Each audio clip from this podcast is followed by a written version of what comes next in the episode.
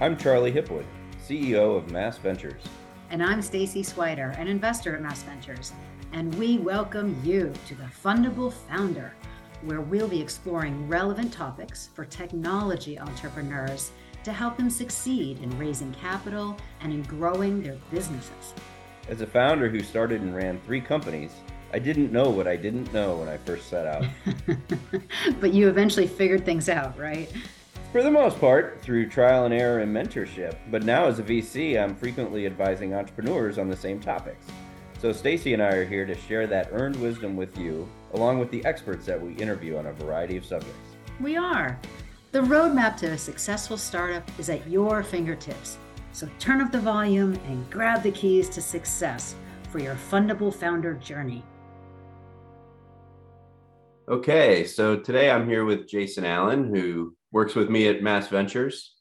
Jason's here to talk today a little bit about what you should do or don't do when pitching a VC for your startup. So welcome, Jason. Hello, good to see you virtually, of course. So, I mean, how many pitches do you sit on in a given year? Oh, I would say hundreds probably. Yep. I don't know what the right number is, but maybe definitely over 250. Yeah, so at least one a day for each work day. Yep. And so you've, over the last several years, you've probably seen a lot of good pitches, and you've probably seen a lot of terrible pitches. Mm-hmm. And so it'd be great if you could share some of your ideas to help other entrepreneurs out. So from your perspective, what are kind of the things that entrepreneurs should really be focused on, or the things they should do in a pitch? Yeah, so I think it starts with the very basics. So the first thing I would say is get the basics down. And what I mean by that is, make sure that your technology is working, make sure that you have the right version of your presentation. People come in and they have the wrong connector to their laptop. This is back in the days before we were coming in the office, take 10 minutes to get started. So just get all of that stuff settled the night before, the days before, so that you know exactly what you have going. Because any time wasted, what I think of it as is like, when you come in, your credibility starts up here, but every time something happens, credibility goes down a little bit. So the very first is get the basics down. And it's just makes sense, right? Like be prepared, because if you can't even get that right, how are you going to run a business? Right. Exactly. And so I've seen some, we've been on pitches together where it's 10, 15 minutes in and we only have 15 minutes left. Yep. So make sure you get the basics down. And you mentioned the second one for me is be prepared. And by be prepared, this gets back to the presentation itself, but make sure you know the presentation down cold. You shouldn't need to read from anything. You should be able to run through it a few times without botching it. So just make sure you understand the content and be prepared with everything. Again, that's sometimes, I've seen entrepreneurs who say, oh, I haven't seen this version yet. And they're pitching us. And so you want to make sure that you're prepared and you understand the content. Great. And the third thing, getting deeper into the content, is make sure that it's clear and concise. A lot of times, we deal with technical founders, and sometimes they love the technology and it is the greatest product ever. But as generalist VCs, I'm a generalist, sometimes I just need to see the high level of what they're doing and not really get into too bogged down in the details. And I'm sure you've seen this a lot too, Charlie. Yep, for sure. It's especially on a first pitch, right? You want to make sure you get all the high level points out there so that you get the second meeting. If you go too deep on one particular area and don't cover the other topics, you're less likely to get a second meeting. Exactly. And what I would say when I say clear and concise content: problem, solution, total addressable market, how does the product work, competition, and then I might be missing something else, but use of funds, something like that. But just make sure you have those basic 5 or 7 slides on a first pitch. The other thing to do, I would say, is do a little bit of research before you come in to present, and know your audience. This goes back to the clear and concise content. Maybe you're talking to a fund that specializes in aerodynamic research and you need to go in a little bit more product detail. Maybe you're talking to generalists like myself who don't really understand that industry as well. And be patient with that. So what I mean by that is, and again, Charlie, you probably see this as well, is nobody knows your product and your business as well as you do. So sometimes I see entrepreneurs who take offense to a question. But the question is just because I don't understand or I don't know. It doesn't mean I'm not making a personal judgment on you or as an entrepreneur or as a person. And so there's a little bit of understanding and research ahead of time there. Yeah, no, I've asked many an entrepreneur, well, why would somebody want this? And I'm actually asking why. Tell me an answer, right? Give me the reason you're starting this business. And they're like, well, everyone would want this. And they get offended. Yeah. And it's I'm just trying to understand.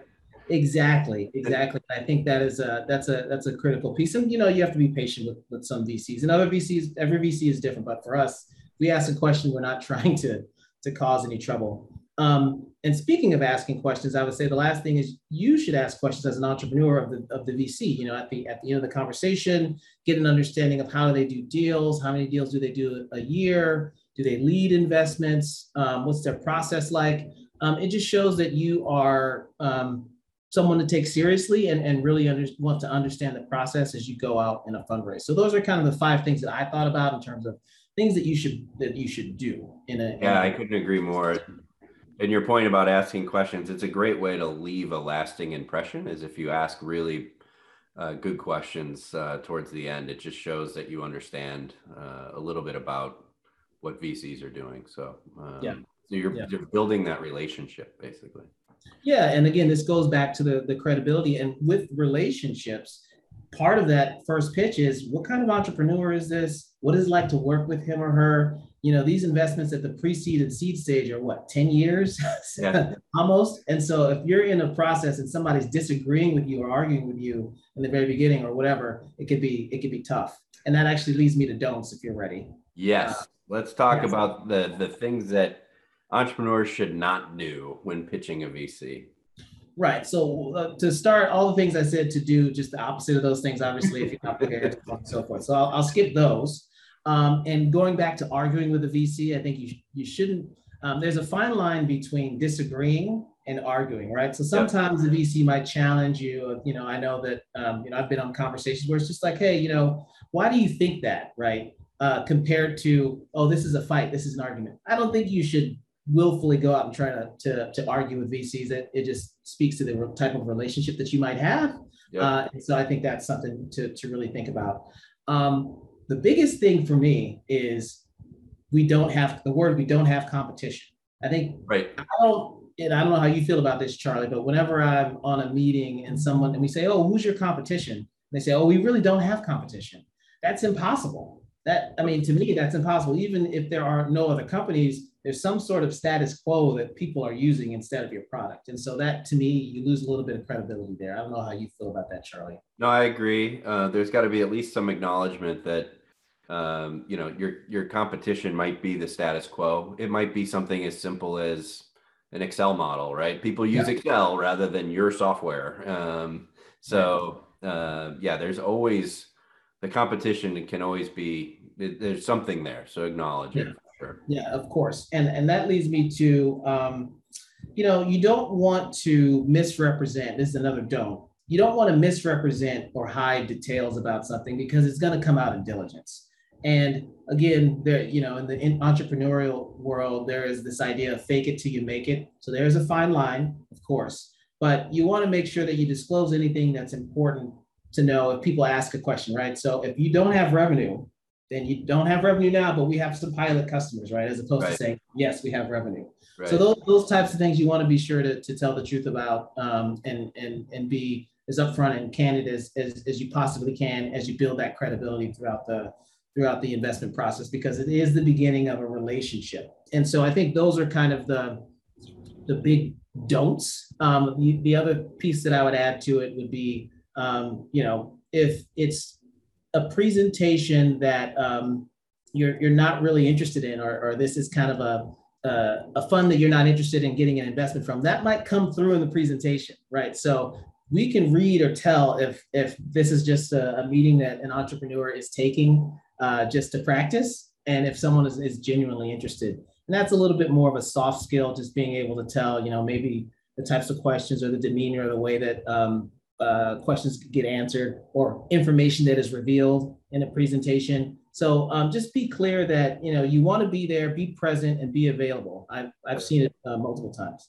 Yeah, no, those are all really good points. You know, I think you mentioned the word relationship a lot of times. Yes, there are entrepreneurs who go out there and they do one pitch and they get a big check from somebody. But the vast majority of entrepreneurs and VCs are building relationships. You're not going to get an investment in from your first pitch. Typically, it might take months. While the especially at the early stage, right? We're pre-seed and seed investors. We're betting on we're investing in the team, and you only get to know the team over the course of weeks and months. So from the entrepreneur's perspective, go in trying to build a relationship with the VCs and understand that there is a process that needs to be followed for the most part. I just wanted to echo that point about the relationship. Oftentimes, if we pass on a deal, maybe an entrepreneur might say, okay, well, I'm not talking to them again. I take it personal. But realize that there is a process, and there's just because you get passed on at one point, there may be opportunities later on. So maintain those relationships. There's been deals that we passed on, and, you know, 24 months later, we invested in those deals. And so just be mindful of that, particularly in Boston, which is a very small investment community. Great point. Well, thank you, Jason. Really appreciate all your insights today. Awesome. Thanks.